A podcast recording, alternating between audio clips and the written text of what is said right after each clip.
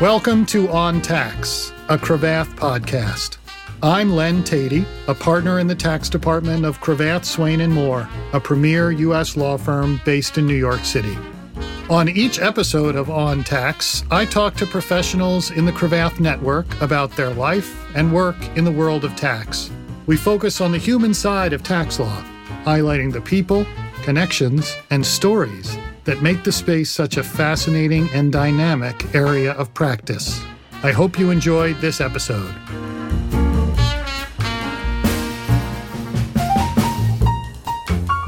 Today we're joined by Tom Nealon, the Senior Vice President, Tax at Endo Pharmaceuticals, Incorporated. Tom, welcome to the podcast. Thanks for joining us. Thanks, Len. Appreciate you having me. It's great to have you here. So, Tom, tell us about your background in the tax law. I started out an accountant undergrad and started doing the accountant route. I had plans right after college to go to law school and always had a preference to do tax work. And then graduated and decided, you know what, I didn't really want to go into further debt. So I worked for a while and got my certified management certification. And at that time, I looked into a local law school here in Delaware and started attending there back in August of nineteen ninety-seven. And at that point in time, I was working at a local regional public accounting firm. And that's how I started. So when you entered law school, I guess by reason of your accounting background, you sort of knew that you were going to gravitate towards tax law? I think I honestly kept it open to some extent. And I always liked the tax side. From an accounting perspective, I always was drawn to tax because I thought that's the area where I could provide the most value. I see. And so when you were graduating from law school, how were you thinking about what kind of jobs you wanted to have in tax? I had started when I was in law school, a job at what is now AstraZeneca, and was working there and during the rigors of law school. They told me when I joined, oh, you know, we just acquired these cancer treatment facilities in Beverly Hills, California. Mm. But don't worry, you won't be traveling. And I was in law school like three, four nights a week. So I, I thought it was a little weird when I showed up my first day and I had my first two trips already planned for me. My first eight weeks on the job at, at that point, it was still Zeneca. It was pre-AstraZeneca merger. I was in Beverly Hills for six of those. As many people know, with law school, you're limited in how many classes you can miss. So I would fly out on like a Tuesday night red eye flight and then work Wednesday, Thursday, Friday, fly back on the red eye. So I would make class on Saturday morning. Wow. On my first eight weeks at Zeneca, I was out in California for six, including two over the holidays doing the two year-end tax provisions. Sounds rough. When I started as a summer associate, one of my colleagues was asked to bring their passport and they were getting sent overseas on some trip right away. That sounds fairly glamorous, but I can imagine that it's kind of a strain. What kind of work were you doing out there on the West Coast? And what do you remember about those first tasks? I was doing tax provision, like year-end financial accounting for taxes. And I remember two things pretty clearly. I think it was the Friday I was supposed to leave that Saturday to go out there with my second trip or maybe my third trip. And I was doing the year-end work. I was going to be out there for about twelve or thirteen days. And I remember sitting in a conference room with our head of tax and our federal audit manager. And they were just going through things on the company that we just acquired. I think it was for me. And I was so like mm. starstruck and, and kind of awestruck that I sat there mm. and I wasn't taking any notes. I was just kind of trying to digest it. And finally, after about, it had to have been forty-five minutes, the director says to me, have you taken any notes? Confidently as possible, I was like, I got it. I got it. And I got out there and I'm like, what am I doing? Fake it till you make it. Absolutely. I think I defined that. So then I came back and we had a like a legendary tax audit partner from K P M G. And it was a Saturday late afternoon. And I was on the red eye flying back on Saturday night. Mm. And I got a, that time there was no text. I must have been an email or even a phone call saying, you need to be in the office at, you know, I was flying the, the red eye. So it was eleven o'clock. I was arriving back in Philadelphia at like seven or something like that. You need to be in the office at ten thirty because this, I think he was the most senior tax partner, audit partner at the accounting firm. he wants to meet with you for an hour to review the provisions. And I'm thinking, ten thirty on a Sunday morning. Oh, after a red-eye flight, after being out in California for twelve days, I'm thinking, what did I get myself into? Mm-hmm. So at that point in time, I was definitely thinking, maybe tax isn't the way. Maybe I'll do something else. Do you remember how that meeting went? I think I was too either tired or exhausted to be scared. So I think I was just loose, pretty carefree, loose. And he came, and I remember him telling the director, and the director saying to me, hey, you must have really impressed him, because he said he didn't have any questions, any follow-ups. And I was like, I just didn't make any sense, and he didn't even want to pursue it any further. That's great. So do you remember when you started getting more comfortable, like what that felt like when you started getting tasks that you'd done before, or you were starting to see things a couple of times? Yeah. When I finished law school, Syngenta was created. It was a spin-off entity. AstraZeneca had spun off their agricultural division. Novartis had spun off their crop protection agricultural division. And we both merged together to form Syngenta. So they asked me if I would wanted to stay on, and I took on a role like a manager, tax planning. And it was great time for me. It was Swiss-owned, or I was used to working in the U K-owned AstraZeneca world. So that was a new thing for me, and I was very interested. And it was like a startup company, if I can imagine what that would be like, with capital funding. We had a lot of interesting projects, different than a lot of other U S or other European companies. The Swiss model for taxes is they report to the general counsel. Hmm. So I was able to form a really good relationship with our global head of tax, who was a Swiss tax attorney, and our global general counsel. And his remit was, listen, we have the opportunity, do whatever planning, structuring, do whatever is going to set us up in the best position for achieving the objectives we want to achieve, corporate objectives, tax objectives. So it was great. What's interesting about what you're saying is this was a company that's very well resourced, got lots of money, lots of capability, lots of assets. But as you said, it's sort of a startup because it's a spin out, it's a combination. So in terms of a corporate culture, in terms of bringing groups of people together and creating a dynamic, it was brand new. So you got to basically write on that blank slate in the tax group. Absolutely. So the only tax people who came to Syngenta from the legacy companies were four people in the U S, and I think one in the U K, and then they created a whole new group in Switzerland. We were setting our course as we went. It was a good time. I want to talk about your time in Basel now, because just jumping ahead in the story a little bit, when you were at Novartis and we were working together, we took several trips to Basel. One morning, you asked me if I wanted to go on a run. So fine. So we go out on a run, and I think we started in Switzerland, but over the course of the run, you had me running in France and in Germany. And I said, this guy really knows this city well. And it was then that you told me that you had lived there for several years. So why don't you tell me about, in your Syngenta days, how you ended up in Basel and what that was like? Yeah, I think the story is correct, but I think maybe, I, I don't know if my comment was correct. I think I pretended that I knew where I was going, and we ended up in this three countries. Wait, this but, is uh, Germany. We have to turn around. Yeah, I said, you don't have your passport on you by any chance, do you? So Syngenta was formed in November of two thousand. And then as part of my training, I, I went from the manager of tax planning, research work to, you know, I always kept a handle on some of the reporting. Didn't do a lot in the compliance, but then we got the knock on the door from the I R S. We were situated right next to AstraZeneca's U S headquarters. So they said, we picked Syngenta. We want to select you for audit. And that was a great process for me, because we were able to kind of say, okay, we're going to do a little different. We're going to take a different philosophy than AstraZeneca had. And I think that is the underpinning of some of my career, because we took a concerted effort to be really transparent in our discussions with the authorities, mm. to really respect them, and to want to engage in a dialogue and discussions with them.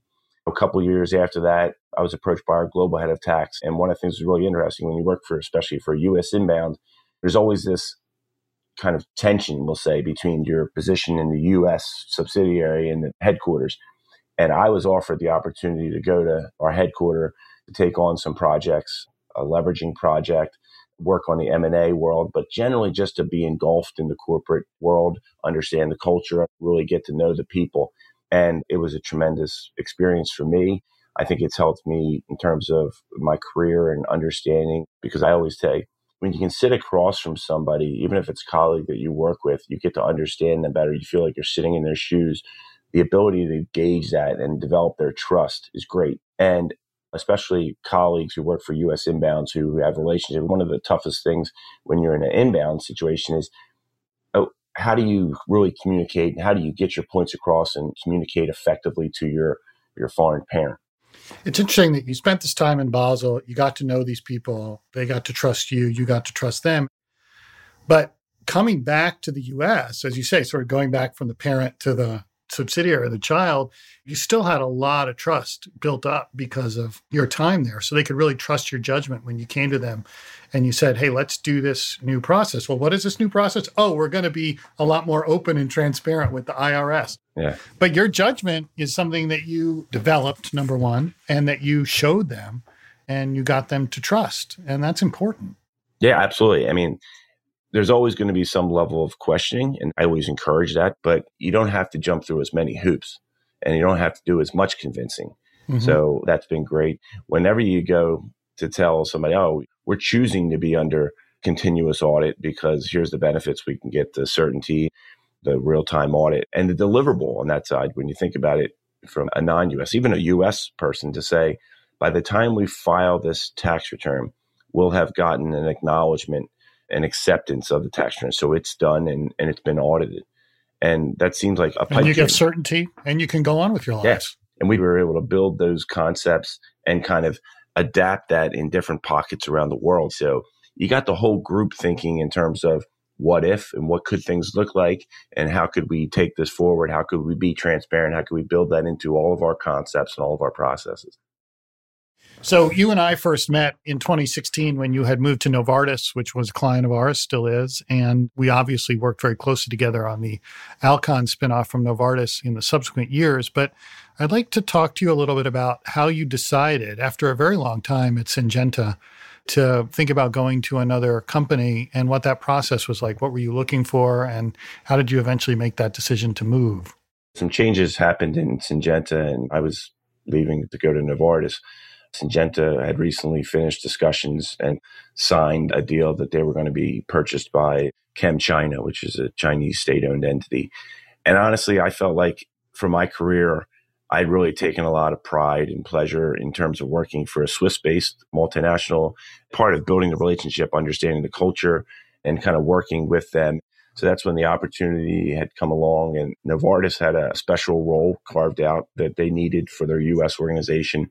But it was really a dual global and U S role because they were very acquisitive, very transaction-based, as you mentioned.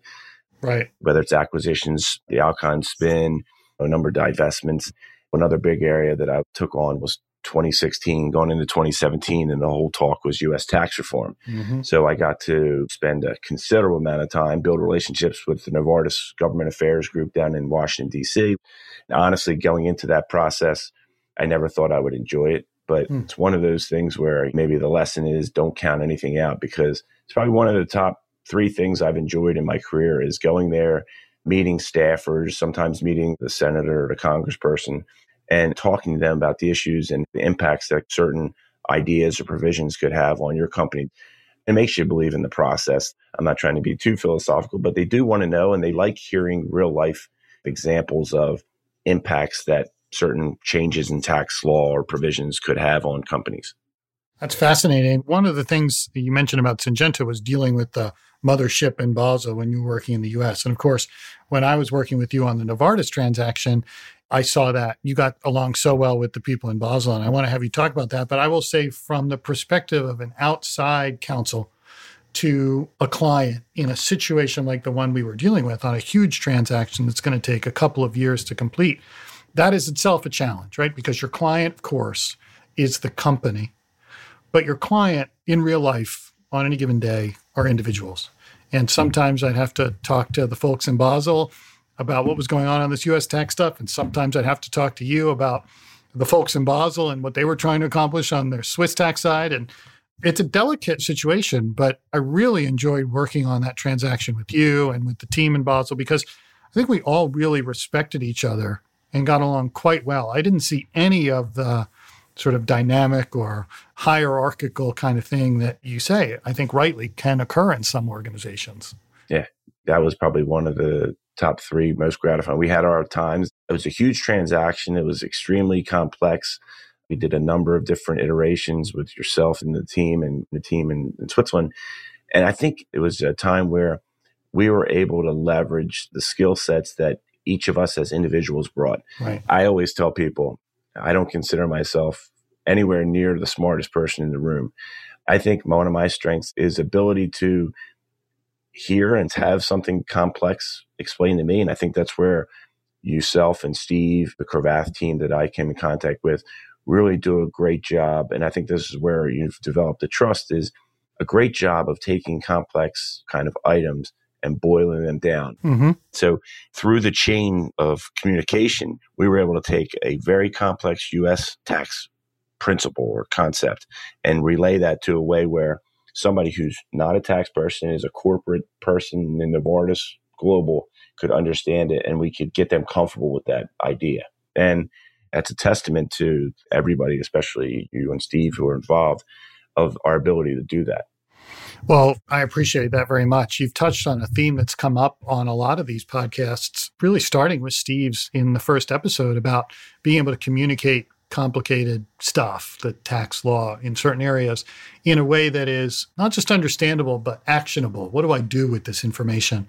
And we pride ourselves on that. We train it. One of the things I remember most about the early part of that transaction was we had a day when we brought, I think, you to our offices in New York, but we all came to our offices at Cravath, and we sort of just spent a day talking about, this is how spinoffs work. This is what the tax rules are. This is what the securities law rules are going to be. This is what the process for dealing with the I R S is going to be. These are some issues we're likely to encounter. And it's really great for us to be able to dive into a particular area that we deal with frequently and make sure that the clients are well grounded in it, because we know that that will, down the road in the transaction, right, that will help everyone. To have the client be able to go back to the organization and make sure that everyone who we're not talking to has an understanding of what's going on. I remember that day very clearly. I consider it my three fifty-five for dummies or something. And again, back to my comment, I'll be the self-professed, never the smartest person in the room. If I am the smartest person in the room, you know, that's that's saying something. So uh, I think it was like at two thirty, three o'clock, and it, it just hit me. And I was like, now I, I get it. I understand it. Hmm. You're absolutely right, because your role was to, and you guys do this very well, help me understand it, but not just help me understand it, it's help me communicate it in a way where others can understand it. And that's one thing when I think about people coming up in their tax career, and I spend a lot of time coaching people younger in their careers. Unfortunately, I think coming up in a tax or any kind of profession that's a specialist profession, we think we've made it when we can talk in a way where people don't understand something. Yeah. And I think if we look at it a little differently, we've made it, or we're on the way to making it, when we can talk in a way where everybody can understand what we're saying. One of the things Steve used to teach me when I was an associate, he used to say to me, your job, Len, is to make me look good. My job is to make the client look good. And I've taken that with me. If we put you in a position to be able to take information and advice back to your organizations, it's just going to help. It's going to make you look good, and it's going to earn credibility and confidence. And that's something that I think young lawyers observe, but don't really get to internalize until they're in a position to do some of these things. So, Tom, that was a huge transaction, which closed in April of twenty nineteen. And then by the beginning of twenty twenty, I think actually right before the pandemic, we started talking when you had moved to Endo. Endo is another U S inbound because it's an Irish-parented company. Tell us about your decision to leave Novartis to do this, and tell us about this role that you have at Endo and how it's been going. Right. I started at Endo in February of twenty twenty. Mm-hmm. Interesting opportunity because I'm a local Delawarean, never left Delaware other than my assignment to Switzerland, traveling over there, but never officially lived anywhere outside of Delaware. So I was approached by a friend who said, hey, I don't know if you're interested, but Endo's looking for a global head of tax. And at that point in time, I probably knew that Endo had done a restructuring and become Irish headquartered. I said, I'd be interested to see what they have to say. Went in and met with, I'd say, the, the finance leadership team. And I walked away from there, and it was a very powerful conversation, had a full day of meetings. And I walked out of there, and I remember making a phone call, and I said, I can see myself working there. Mm. Just I believed in the story. I believed in the mission. I was ready for that next challenge within my career. It was an opportunity to go back and work with a team again, which I had missed from my Novartis years.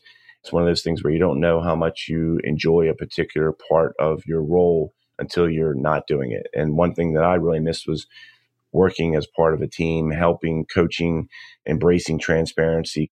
And that's what Endo's afforded me. We have some challenges in terms of some of the positions and some historical matters, but we're working through those.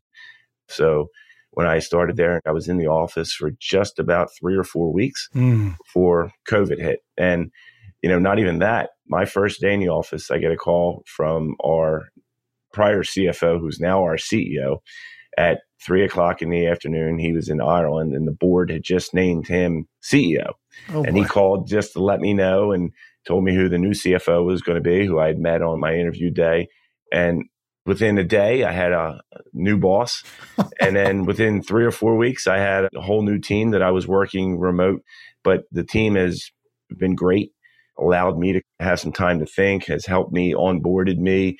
I think we've done a lot of growing together, from managing some of the audit situations, getting a handle in terms of our structure, and working through financial statement disclosures and those type of things that I had been involved with, but never kind of taken the lead on. It's been a great learning experience, which I'm really looking forward to continuing. I wanted to talk to you about this in particular, because now you've had several different roles on several different types of teams. The pandemic itself brought challenges to leading a team, but you're in a position now where you have a team. The team was there when you came in. I've now worked with them. It's a terrific group of people. But tell me about how you think about what you want your team to be like, how you want it to function, what kind of team environment you want to create, and how you've gone about doing that in this new role where you can shape it. Yeah. So one of the things I always like to do on a team, obviously, I equate a lot of things back to an athletic contest and sporting contest. Mm. So I encourage a team that leverages each other's strengths. I encourage a team that is open to questioning and challenging from a perspective of wanting to grow, wanting to understand, because I think that enables the leveraging and giving people the ability to kind of learn new areas, because that's one thing that's been instrumental in, in my career.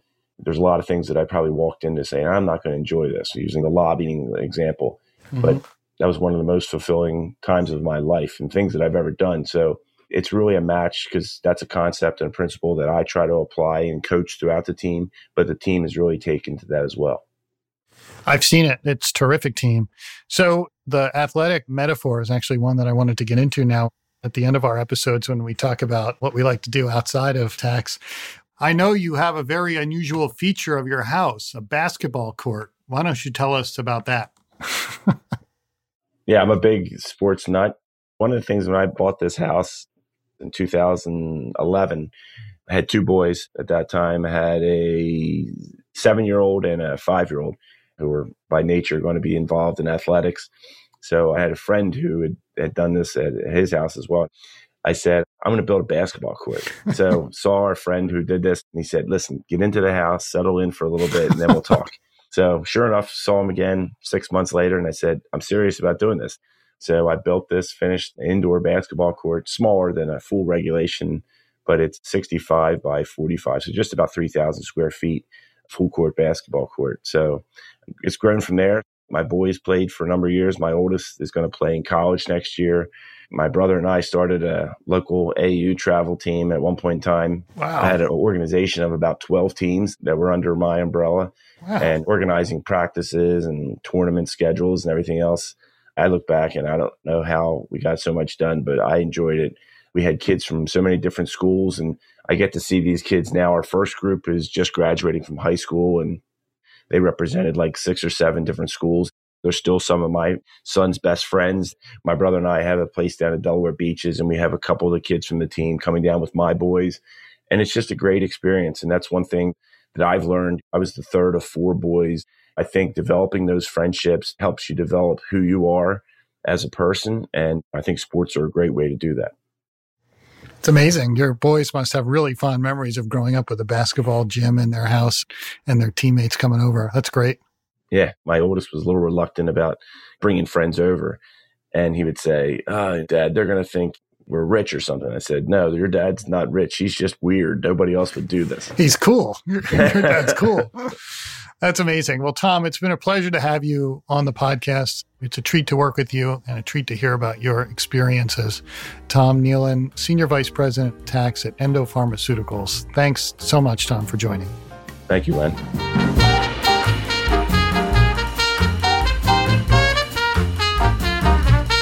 That's all for this episode of On Tax, a Cravath podcast. You can find us online at cravath.com slash podcast. And don't forget to subscribe on Apple Podcasts, Google Podcasts, or Spotify. I'm your host, Len Tatey. Thanks for listening.